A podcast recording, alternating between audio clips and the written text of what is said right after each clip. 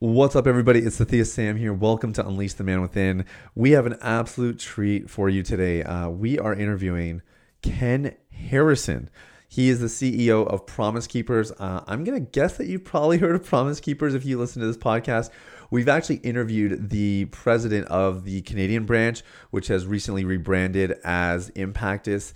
But Promise Keepers continues to go strong in America. And Ken took over about five years ago with really a mandate to, I would say, resurrect the organization. They were struggling. Um, they had built a lot of their model around live events. And as we know, uh, even prior to COVID, live events were kind of on the decline. And then obviously after COVID, things have changed a lot. Um, this guy has a fascinating profile. He was a LAPD cop in Compton uh, for many years before he started his own business that he then sold successfully in 2012. Um, he started a foundation in 2017 called Waterstone that he's still the, the president and CEO of, and then continues to be the chairman and the president of Promise Keepers as of, I believe that was the end of 2017 or beginning of 2018. So, this guy is unbelievable, a fascinating story, and um, a real wealth of knowledge. He is a straight shooter, like you're gonna hear in his voice. Even like this guy was clearly an LAPD cop. Uh, LAPD cop. He's got kind of that uh, tough exterior, but man, he is chock full of the word and of wisdom, and just has a lot of insights to offer. I have never asked this many questions in a podcast because his answers were so like short and succinct and to the point, and I actually really enjoyed that. But we did get to some cool things, uh, talking about uh, especially about masculinity um, about society, about really what men are to be doing in this day and age if they want to be successful uh, in their spiritual lives, in their homes, and in their businesses or careers or whatever it might be. And uh, we just kind of covered a little bit of everything. So I know you're going to enjoy it. Uh, I want to encourage you really, if you really tune in to what he's saying, there might be a couple moments where you actually need to hit pause just because uh, there's so much depth and so much weight to what he says. I encourage you to do that as you find it necessary. But without further ado, guys, here's my interview with Ken Harrison of Promise Keepers. So here's the million dollar question How are men like us who work hard, have good motives, and a God given purpose supposed to fulfill the calling on our lives and the dreams in our hearts, all while establishing sexual integrity, thriving relationships, and a meaningful connection with God? That is the question, and this podcast will give you the answers. My name is Sathiya Sam. Welcome to Unleash the Man Within.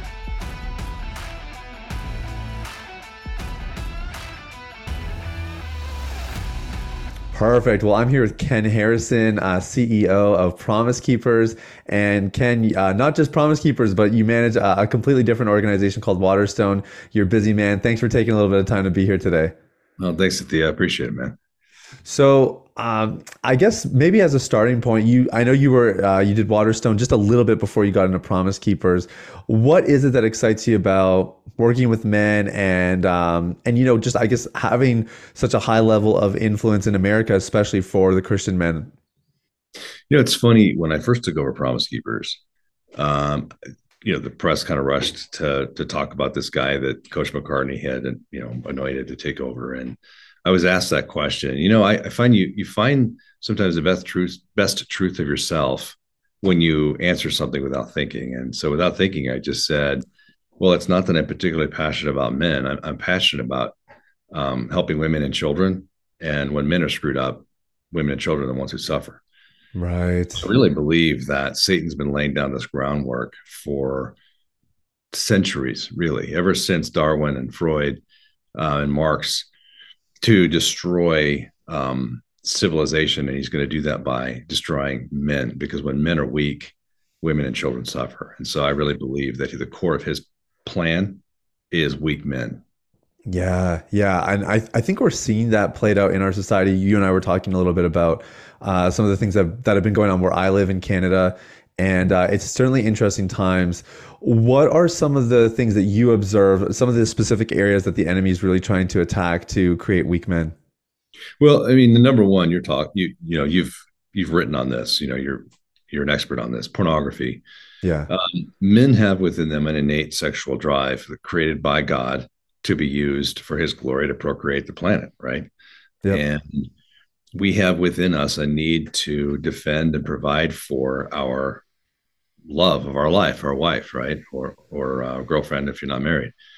Pornography is this great imitation, this horrible imitation where you don't even have to give anything of yourself. It is an utterly selfish act. Yeah, leads a man to be self-obsessed, and we see statistics flying around all over the place. I mean, you know this, but um, you know, 28% of men in their 20s now have erectile dysfunction problems. Jeez. 28%. I mean, when I was in my 20s, if the wind blew, I had an erection. yeah. I mean, because and it's called pornography induced erectile dysfunction. Men yes. are used to looking at this stuff that they have issues. Imagine how that makes your wife feel. If you come mm. to the bedroom, you can't even be stimulated by your by your wife. Right. So imagine what that does to her self esteem.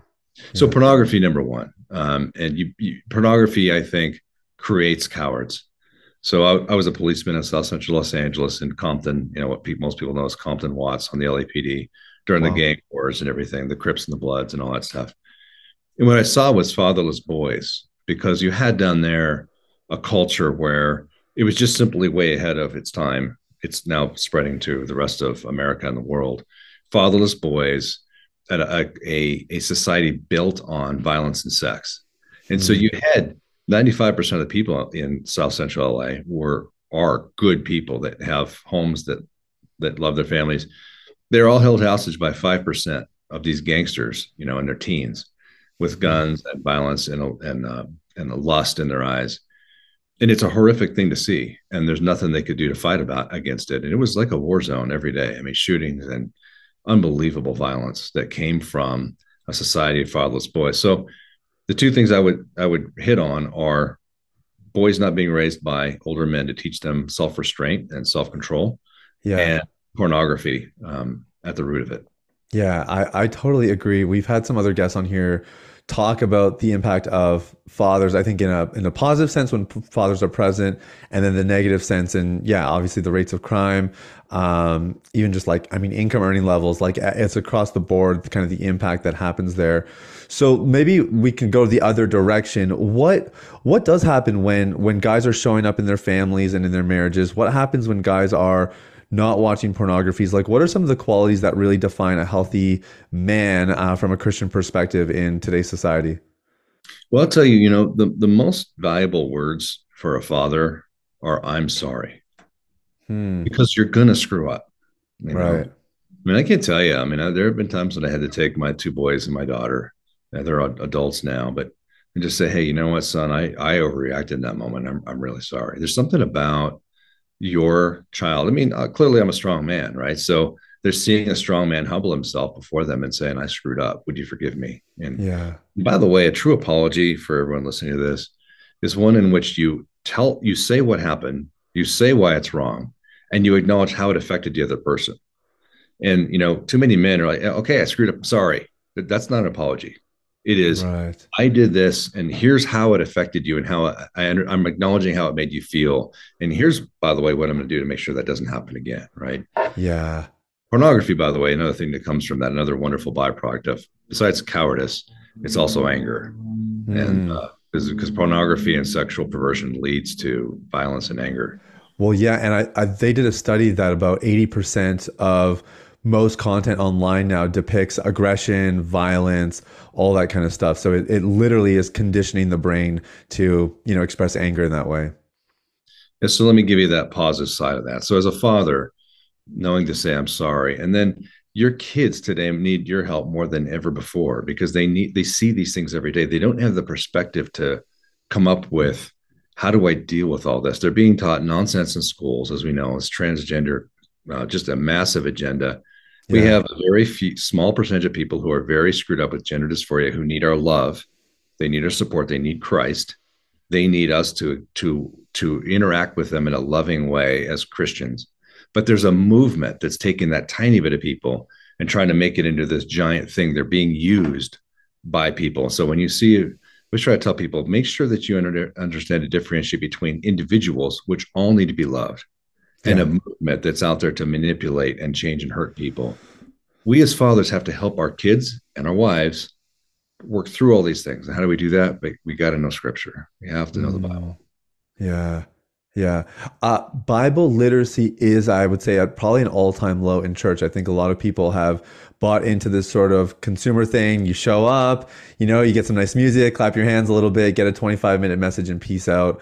Um, and so uh, everyone has a role to play in that the church. And i think you know for me like i've been part of churches that are more like that. And i just put the onus on my shoulders to read the bible on my own if i wasn't going to get it on a sunday morning. But if you are talking to someone who's like, okay, Ken, I hear what you're saying. Um, I know I need to step up. I, I know I want to lead better and I want to know the truth and I want to be able to help my family through some of these really tumultuous times so that they can know the truth. But maybe the Bible is just a daunting thing. They don't know where to get started. Uh, what would you just say to somebody who's in that place? Um, a lot of stuff. I'm going to try to make this into a 60 second answer. Um, so, um, life is a choice and we make choices every day. And a lot of people put themselves into bondage, especially men. Um, Satan has things have happened to you in your life. Trauma has happened, or or defeat, or disappointment, and then you begin to have an a, identity about yourself that's incorrect. And then Satan will continue to bring people along and situations along to reiterate that wrong impression. And what everyone needs to understand is every moment I have a choice. That's why Jesus says, you must die to yourself daily. Pick up yourself, your cross daily to follow me. Every day you have to decide, I'm going to be a man of God today. Today mm. I will. And the devil's going to be there going, wait a minute. We've talked about pornography. You looked at porn all these times, you're always falling. You're just going to fall again. So why even try? No, no. That's why Jesus says we have to live in the present. Today I will be a man of God. Tomorrow will take mm. care of itself. Satan's going to try to get you to worry about tomorrow. He's going to point to your past and point to the future. A man of God lives in the moment. Yeah. Right. So we have to learn to live in the present. And Satan's going to tell you, say, you can't understand the Bible. What, what's even the point? You know, I would say, um, you know, pick up my utmost for his highest, the devotional. It's very deep. It was written a hundred years ago. Hmm. You, you, can get it translated into a modern English today, but cool. very short devotionals that will really help everybody by Oswald Chambers. I would say, if you feel intimidated by the Bible, pick up my utmost for his highest it, to me, it's the most valuable book you can have besides the Bible on your nightstand. That's awesome. Yeah, I'm gonna make a note of it, and we'll make sure um, that we add it uh, into the show notes so people can get a copy of it. Um, I want to I want to switch gears, I guess, just a little bit because you're you're talking to men, men who are maybe finding their place, and one of the issues that uh, at least my demographic I think is running into. Uh, I'm early 30s, uh, is people feeling a little bit purposeless and I don't know exactly why that is. I don't know if it's that uh, maybe we've bought into kind of the traditional models of you know you have to go get an education, you just have to pick something, and so you get your education, you start working a job, and people go, "What what am I doing? Like I don't want to actually do this." Um, and then I think I think sometimes you just have people who maybe never really got that clarity on like this is your calling in life, these are the people you're called to serve, or the problem you're called to solve. Um, what are I don't know if you have any frameworks or guidelines, but I, I, just know that some of the men you're talking to are feeling a little bit aimless in life, like they don't have a purpose and they don't know what their calling is. How do people discern God's calling on their life? Man, you have some great questions, and I could preach a sermon on all of them. In fact, I have. you can give me longer answers, man. I don't mind. We we want the good stuff here, so don't uh, don't hold back. Well, let me rip on the church for a minute. Um, the evangelical church, as a movement, as a whole, um, has really let out a, a, a, a bad gospel of cheap grace. And that gospel says that you're a really bad person and Jesus loves you anyway. So try not to be bad. But if you do, and we know you're going to be, he'll, he'll, he'll still forgive you. Now, now have a nice day. And so what's the identity that, that people put on themselves? Well, I'm a bad person. Well, of course they're going to have a, a negative, uh, a worthless feeling. In fact, the true gospel is that Jesus, you were a bad person. He has saved you, and now you are a new creature in Christ. And as right. a new creature, you are a son or daughter of the Most High God. Now you have a mission. So Ephesians 2 8 and 9 says, For by grace you're saved through faith, and this not of yourselves. It's a gift of God, lest no man should boast. It's not from works, right? Yes. So salvation comes from belief in Christ. What's the next verse? Ephesians 2:10. That says, We are God's workmanship, created in Christ Jesus for good works, which were prepared beforehand that we should walk in them. What's that mean? It means that once you put your faith in Christ, now you have a mission.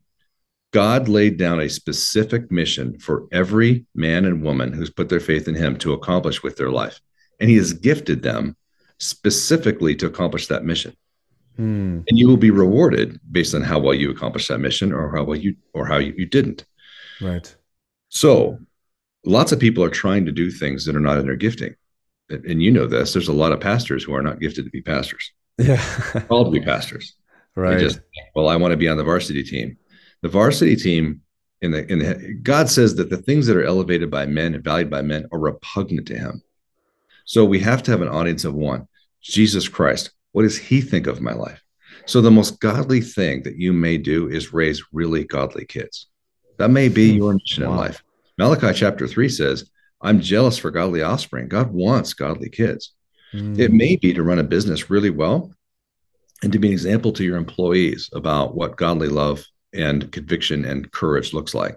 It may be to serve the poor, it may be the minister, it may be to be a pastor, maybe to be a lot of things, you know. Um, so we have to work within our giftings. Well, how do I know what my giftings are? How do I know what God's specific call on my life is? Well, Romans 12, 1 and 2 says that if we make our bodies a living sacrifice to God, and if we're transformed by scripture and not conformed to the world, then here's the promise we can know the good, pleasing, and perfect will of God. Hmm. How do we know the will of God? By not conforming to this world, but being transformed by scripture, by making our bodies a daily sacrifice. So this is a long message in, in this, you know, a couple of minutes. Jesus says, if you do, if you're faithful in little things, I will give you bigger things to do. You want to be great in the kingdom of heaven, be obedient in the moment. So we were going back to what I was saying before Being in the moment. Yeah. in the moment in the moment in the moment but you you did this you said that you thought that that was yesterday man i'm a new creature in christ shut Mm. up Satan. but you're going to fail tomorrow well maybe i will fail tomorrow but today i will serve the lord and when you do that you'll find that suddenly god has elevated to you to a place that's the story of my life elevated you to a place where whatever the calling he had is for you so the day came when when i took over promise keepers and i really didn't realize what a big deal it was. You know, I suddenly had all these people that I'd only heard on the radio or read their books, you know, that I had great admiration for calling me on the phone. And I was like, whoa, all of a sudden it hit me. And I, I had this doubt for a moment. I just was like, I don't know if I'm, if I'm up to this. Hmm. And I heard God's voice as clearly as I've ever heard in my life, right behind me say, I've been preparing for you for this moment your whole life. wow. Isaiah, the book of Isaiah says that if you're walking with the Lord, whether you turn to the right or to the left, you'll hear a voice behind you saying, This is the way, walk in it.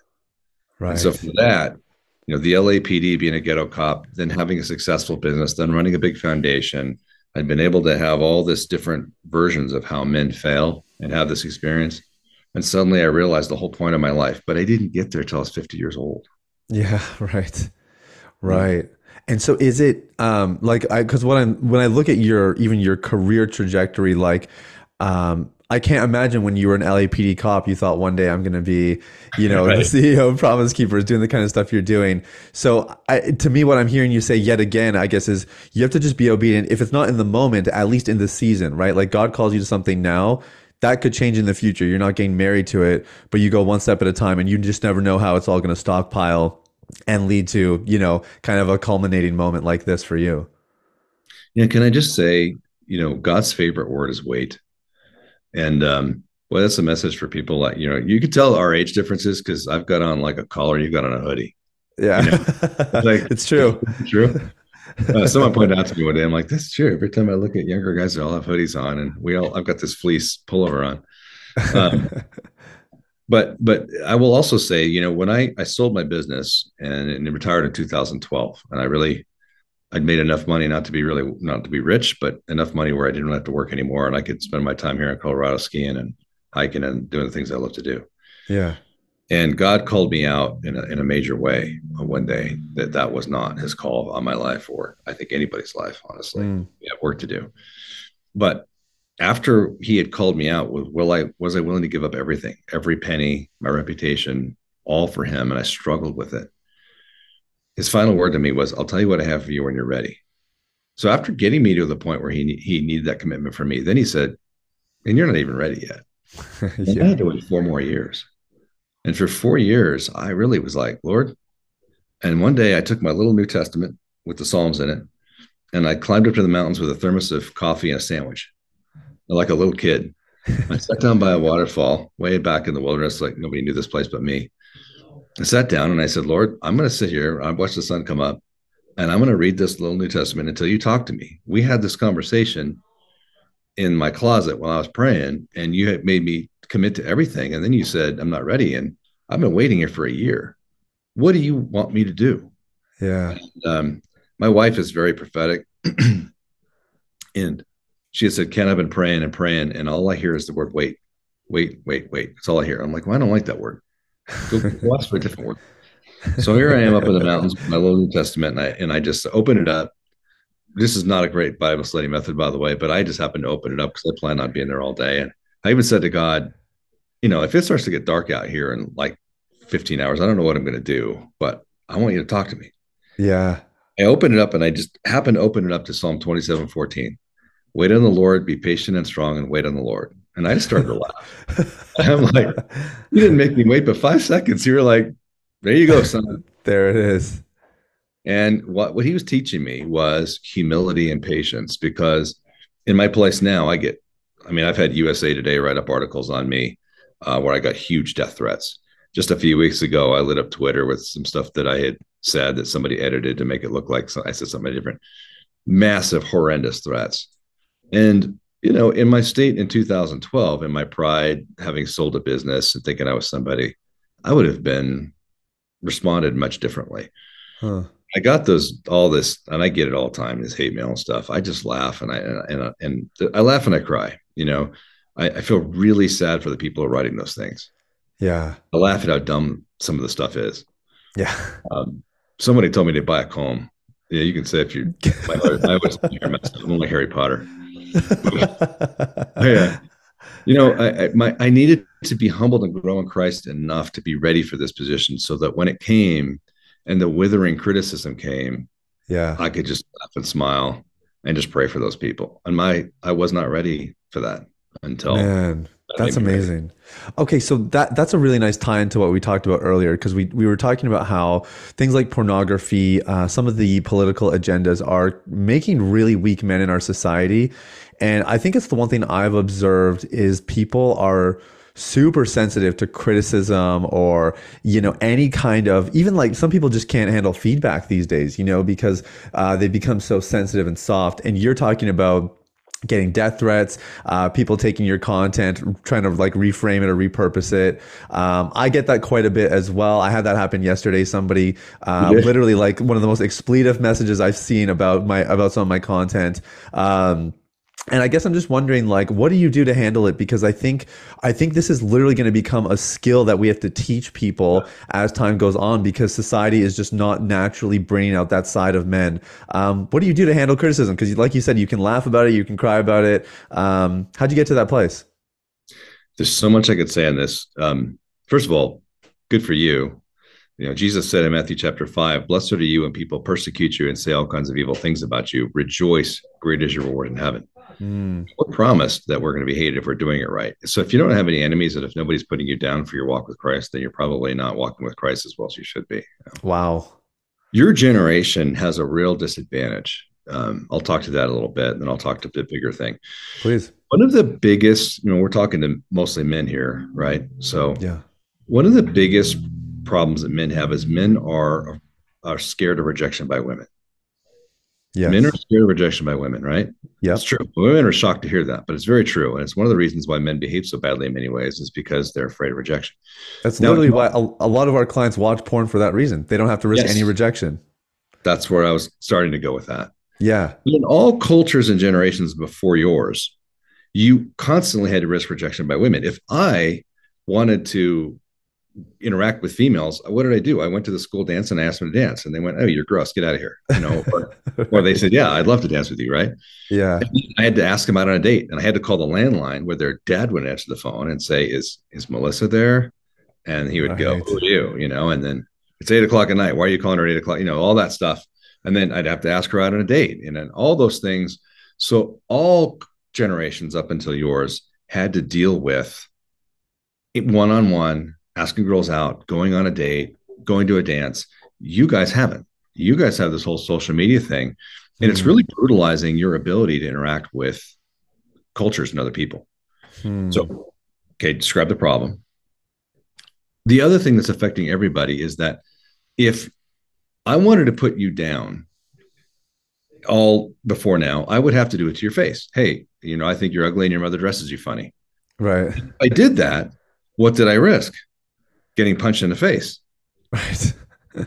now, through social media, I can be a hero and I can say all kinds of evil things about people and not risk any reaction, not risk any blowback. So, literally, social media has become a place of losers to have a voice where they never would have been able to before.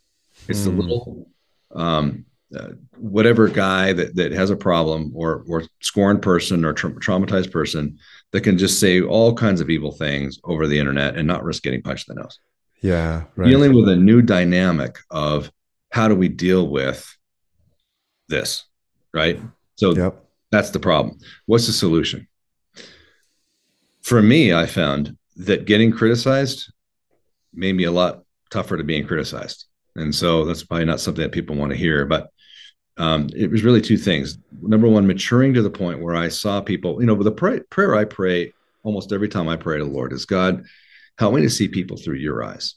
Help right. me to see them the way you see them, not as whatever is in front of me, but the soul behind the piercings or the tattoos or the smirk or the anger or the you know trans lives matter sign or whatever it is that's a human being that yeah. needs jesus right yeah you start right. to see people that way their criticism means a lot less and then when you get criticized a lot it really means a lot less to the point where you start to laugh and i i used to marvel i remember this story about ronald reagan he was the ultimate at at people saying horrible things and just making jokes about it there's a story about he was in wisconsin um, speaking and all of a sudden a bunch of girls jumped up on the the uh, shoulders of these guys and lifted their tops up and showed their bare breasts. And Reagan, without even hesitating, said, "Well, I, I can see that we're in the dairy state."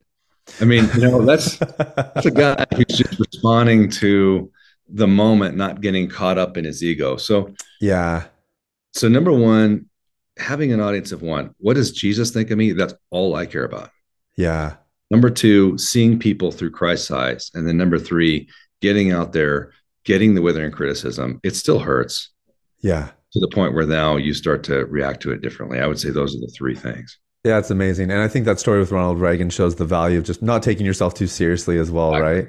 Right. Yeah. It's amazing. So, okay, we've talked about how like uh, a healthy man today is uh, they know the truth because they're in scripture. Um, they're building strength because they're regularly exposing themselves to conflict or difficult circumstances. They're at least not backing down from those opportunities as they come. They're not watching pornography. Uh, we touched a little bit on kind of the relationship part and leading the families well um, and being a protector of the family, everything else. have we missed anything here? Is there anything that's missing from this picture of what a healthy biblical man looks like in 2022 and beyond? Yeah, I just want to say um, to, to put a bow on that don't try harder to be a good man. Try harder to fall in love with Jesus. Because if you really try hard not to look at pornography you, you might be successful but you're working in your flesh. Right. Fall in love with jesus you begin to see things differently. We're talking about perception. Just think for a moment on pornography. That woman isn't doing that because it's fun for her. She's doing it because she's been exploited or sex trafficked or sexually abused. I mean there's a woman doesn't do that for a couple hundred bucks for fun no. People are making those movies are not doing it because they're your pal and they want you to have a good time. They're doing it because they make more money from every click you make to exploit more women. A man who's in love with Jesus wants to go and put a, a, a blanket around that girl and say, You don't have to do this anymore. Let me tell you about Christ. Now, very few men are at that point, but that's the road that we're all on. But begin to see, again, if you see people through the eyes of Christ, you begin to get less titillated by that girl and more your heart breaks that she would put herself in that position with these strange, disgusting men. Yeah. Yeah, it's a really good point. Um, and I, I couldn't agree more. So let me ask you this because uh, I imagine one of the things you deal with, especially in Promise Keepers, would be this generational dynamic, right? Like you talked about, I'm wearing hoodie uh, versus the polo and all that kind of stuff. Um, what would you what advice would you give to my generation? Um, and i guess i'm particularly wondering in the context of if we did want to glean from the generation ahead of us because that's something we we really beat that one pretty loud on our podcast which is like uh, we don't have it all figured out. And i think every generation thinks that they're you know smarter and stronger and better than the previous ones. And it, you know often it takes us until we reach our 50s and our 60s to realize oh we were just another generation you know and we see the next one come up so I'm trying to teach my guys that now so that we can be a little bit ahead of the curve and try to glean from people. Um, I spent like two hours with my grandpa yesterday. He's 91, and I'm just I was just asking for stories, you know, because you just learn so much about the world and life and all that kind of stuff. So I'm a big believer in this, and I guess I'm just curious, what would be your wisdom for somebody who's uh, maybe my age, maybe younger, or even a little bit older that does want to glean from the next generation? What's what's the best way for them to do that? You know, chew up the meat and spit out the bones. I, I was taught in the police academy whenever you have a new partner, take all the good things from him and learn from the bad things. Hmm. If, you know, if you're 30 some years old, I'm 55. Um, I've lived a lot more life. I've raised my kids. I've I've made all the mistakes. I have a lot to offer you that um, can help you not make the mistakes that I made. And I can tell right. you the things that cause victories. That uh, I have three really godly kids. How did I get them there? Like those are things that are helpful. There are also perceptions and things that I have that are not helpful. I was raised in a world that was completely white. I was raised in Oregon. All of TV was white. There was no people of color. I mean, I remember when the Jeffersons first came on TV. That was like, oh, well, that's a black guy on TV. Like that's weird. Right. So those are those are perceptions that I have from my youth that aren't as healthy as your perceptions. You were raised in a much more realistic and real world than I was. Right. So I'm going to have failures. I remember saying to my daughter one day, she's an English teacher in a Christian school, really bright girl, very well read, loves Jesus. And uh, she was kind of talking about, you know, white guys and, and, and all that stuff. And I said, well, you know, maybe. And I mean, come on. I mean, white men made America and um, they did some good things. I mean, they gave up their rights to include everybody else. And she said, Oh, that's really interesting that you should think that they were their rights to give up in the first place instead of something they stole. Like, oh, that's right. a perspective. And I didn't I didn't realize how jacked up my perspective was until that. right. So you guys, you want to listen to the experience of people who are older than you, and you want to be aware that maybe we're wrong about a few things that that especially with all the internet and all the new information that's come out, there are some things that you guys know and have that are better than us and that's okay. Yeah. But yeah. we have some things that are better than you because we were raised in a more godly society. I will definitely say we are much more Christian, Judeo Christian foundation, and we have a lot more experience. And so, chew up the meat, spit out the bones. It's okay to say to your elder with respect, "I think you're wrong," but um, he's probably right about more than he's wrong about. Uh, with if he's a godly man who knows Scripture. Yeah, yeah, yeah. I think it's a really good answer, and I think um, I, think the other thing that sometimes we forget is how willing people are. Like, um, like when, when I ask my grandpa as an example for uh, for stories and stuff, or my dad even, like their faces just light up, like they they love it, you know. But sometimes there's that mental barrier of like, oh, I don't want to waste their time, I don't want to come across as stupid, or you know whatever it is. So, um, very very helpful answer. Um, I want to switch gears one last time here, uh, and I do want to respect your time. But you're you're leading one of the most influential organizations for Christian men in, I would say, North America. Obviously, the Canadian branch is rebranded to Impactus, but uh, we know the roots are promise keepers and uh, the name is very strong here. And i guess i'm just curious like what are some of the things that you're dreaming about? What are the things god's been talking to you about ken uh, for for the organization and for for men in general? When you look ahead of the next 5 10 25 years uh, you're clearly a visionary man. What do you see? It's interesting because if you'd asked me what i see two years ago i would have given you a totally different answer. Um, hmm. is that because of the pandemic partly yeah. Okay. A lot had a lot to do with it. But um you know when when when god called me back to this and it's a longer story i won't go into but i thought i knew what he was what he wanted which was to bring promise keepers back to what it was in the 90s and that's not right. what he it's always important. We have, we have a saying here at promise keepers that never see your shadow which means never run ahead of god's glory where you start seeing your shadow because this is when we make mistakes. Mm. his word is wait. He's never in a hurry. We're in a hurry um, we did pull off a really successful event last year at Dallas Cowboy Stadium. Yes, and, uh, got a lot of great press, and it was great. But people are not getting together in um, in big events like they were at, by a long shot, even still. Um, a guy whom I know who's great, who's thrown a lot of huge events. He got a huge stadium and only had 5,000 people show up. Right. The problem that I had already seen was that we have an epidemic of the friendless American male. And I probably could say the friendless Canadian male too. Yeah.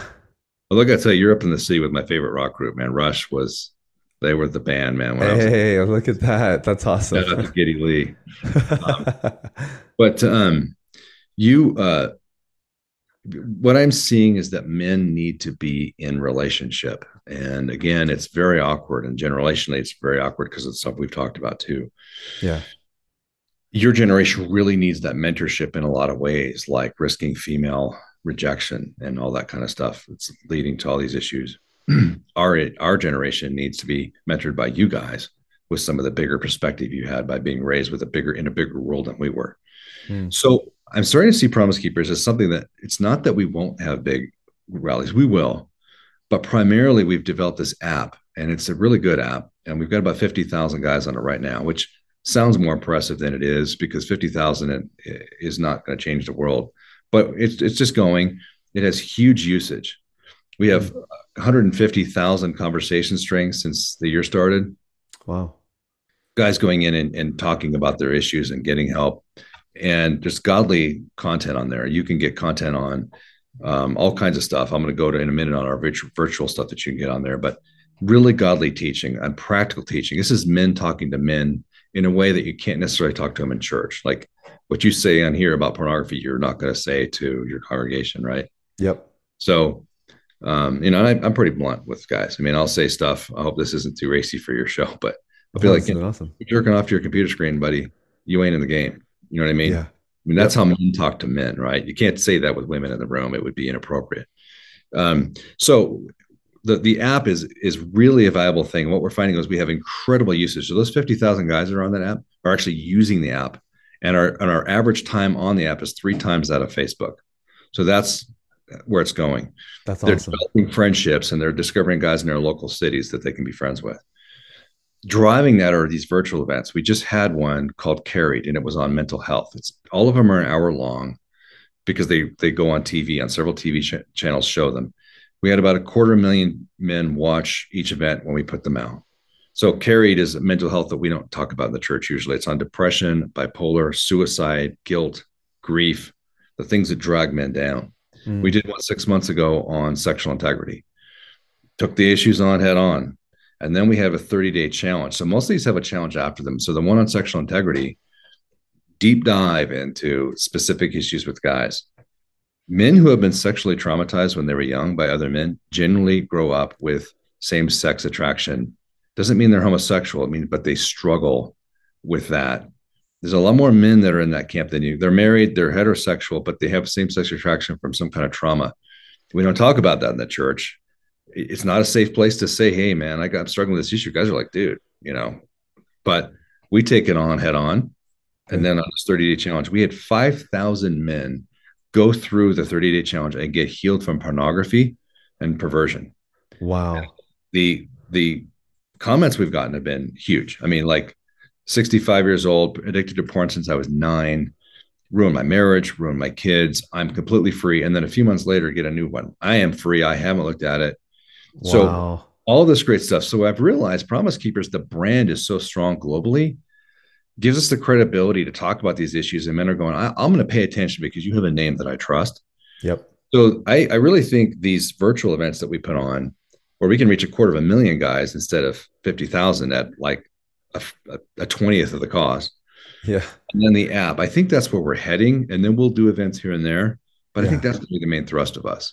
That is absolutely incredible. I, I, love that, and I think it it really does echo something that we're observing um, anecdotally in our work, and the research is also showing that like it's connection. It's really all about connection. When people can find points for meaningful connection, that's what our society is gravitating towards. And an app like that just provides so many incredible outlets for people to do that. And obviously, with the challenges, you have a community. I can just imagine 5,000 other guys all pursuing freedom together for 30 days. Like, how powerful is that? You know, it's amazing.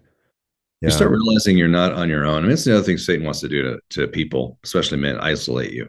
Yes. You, freak. I can't believe you thought that. Who are you? You start getting with these guys and you realize, geez, man, these guys are just as jacked up as I am. Yeah. Jesus loves us anyway. Yeah. Yeah.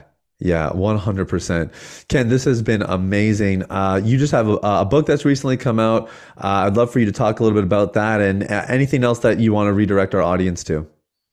Well, thanks. I wrote this book. Um, so I wrote a book a few years ago called um, Rise of the Servant Kings. Has a bunch of cop stories in it. It's just about about being a man in Christ. But this one I was really convicted. Right? It's called A Daring Faith in a Cowardly World. And so it's sort of like, well, why should I be a good person? You know, why why should I give up my rights to myself? Why should I give up everything? Jesus said, if you don't give up, if you're not willing to say goodbye to all your possessions, you're not worthy of me. Well, wait a minute. I thought we just had to believe in him for salvation. So I wrote this book saying, now, salvation is a start. You've been born again. What does that mean? It means you're a baby.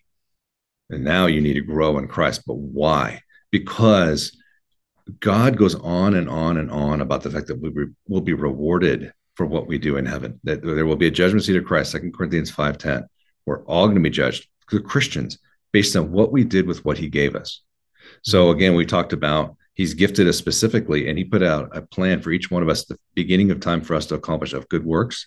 How well did we accomplish those? Not for our salvation, but Jesus says to the overcomer, not to everybody, to the overcomer, I will pull him up and let him sit on my throne at my father's right hand. The mm. overcomer will reign with me. Over and over, we're seeing, I definitely want to be an overcomer, right? And so we see now his his parables in Matthew chapter 25, you know, like the three slaves. The master goes on a long journey, comes back and asks for an accounting. Two of the slaves were hard at work and they they did stuff. You know, it's it's a, his analogy for doing good works. And both yeah. of them, he says in the Luke passage of that, um, he rewards go be in charge of 10 cities. You go and be in charge of five cities. And then there's the one slave that doesn't want to take any risks. So he goes and buries everything. When the master comes back for an accounting he says well i know you're kind of hard and i know you're kind of demanding and so i buried this. Here's your money back. And the master says you wicked lazy slave. Throws him out with the hypocrites into the outer darkness. That's an it's talking about the judgment of the christians. And so though the to the extent to which we overcame this world to the extent to which we were faithful in little things, then he gave us more things to do. He will reward us with crowns and rulership for eternity. And to, to those who are lazy, they're going to suffer great loss. And so that book, Daring Faith in a Cowardly World, is an encouragement for us. What we do in this life really, really, really matters. We want to be our, about our Father's business. That's amazing, amazing. We'll put a link uh, in the show notes, and then I imagine Promise Keepers, just the the standard website, would be a great place for people to plug in. Is there anything else that the guys should know about Ken? Yeah, great question. PromiseKeepers.org. Yeah, if you get a chance, we have a you know go watch those virtual events. They're only an hour long. They're really yeah. good. They're the best speakers around. I mean, it's it's Tony Evans and, and James Robinson and and I mean just just, just giants in the faith.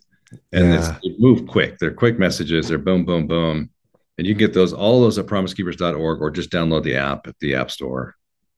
Fantastic. Yeah we'll put links to all that in the show notes. Ken thanks so much for your time man. This has been a real treat. And i'm almost shocked that you weren't a pastor in a former life because uh, you're so full of the word and you have so much wisdom. This was a really rich interview. Thank you again for your time. Thanks man. Well i hope that was as rich for you as it was for me uh, you know, you may not even agree with everything Ken says. Obviously, this guy is a straight shooter. Uh, he's not holding anything back. Uh, that's okay. You know, there's plenty of room in this world for us to have different opinions and to still find ways to learn from each other. And, you know, he even talked about chewing the meat and spitting out the bones. And I think that that's a great analogy in the podcast world as well.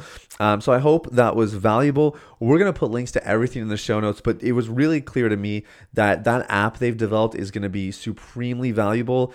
And you can get that at promisekeepers.org, or if you just go to your app store and you type in Promise Keepers, it's going to show up. Highly recommend you do that.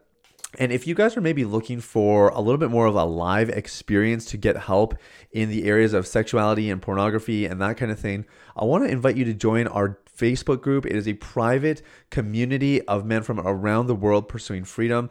And I'm going live in there every single week to help guys like you get practical ways uh, or practical tools to pursue freedom there's also going to be time for questions. So if you want some coaching from me, maybe there's something you've always wondered and you just, you know, you're just like, oh, I wish I could talk to Sathiya directly because you have some unique elements of your situation or you've never heard us talk about it on the podcast everything that can be covered in these live videos, uh, and they happen in our Facebook community. So I put a link in the show notes to that as well. I would love to see you there. But in the meantime, guys, um, thanks for listening. Have an amazing day. We'll talk soon.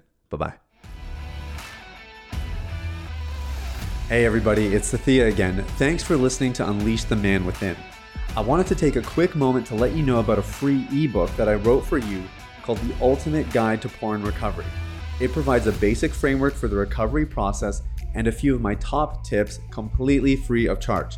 You can get it now at www.ultimaterecoveryguide.com. That's www.ultimaterecoveryguide.com. Now, if you've been impacted by the podcast and you want to show some support in less than 60 seconds, there are three ways you can do that. First, you can leave a rating or review on your podcast platform. This lets people like you know that the content here is valuable. Secondly, you can share this episode with someone in your life that might benefit from the content. If you're passionate about helping other people experience freedom and success in their lives, this is one of the easiest ways to do that. And lastly, you can subscribe. I personally only listen to the podcast that I subscribe to. If you're seeking daily encouragement, guidance, and insight in your recovery journey, I highly recommend subscribing to Unleash the Man Within. Thanks for listening. I look forward to connecting with you very, very soon. The information, opinions, and recommendations presented in this podcast by Sathiya Sam and his guests are for general information only and should not be considered medical, clinical, or any other form of professional advice. Any reliance on the information provided is done at your own risk.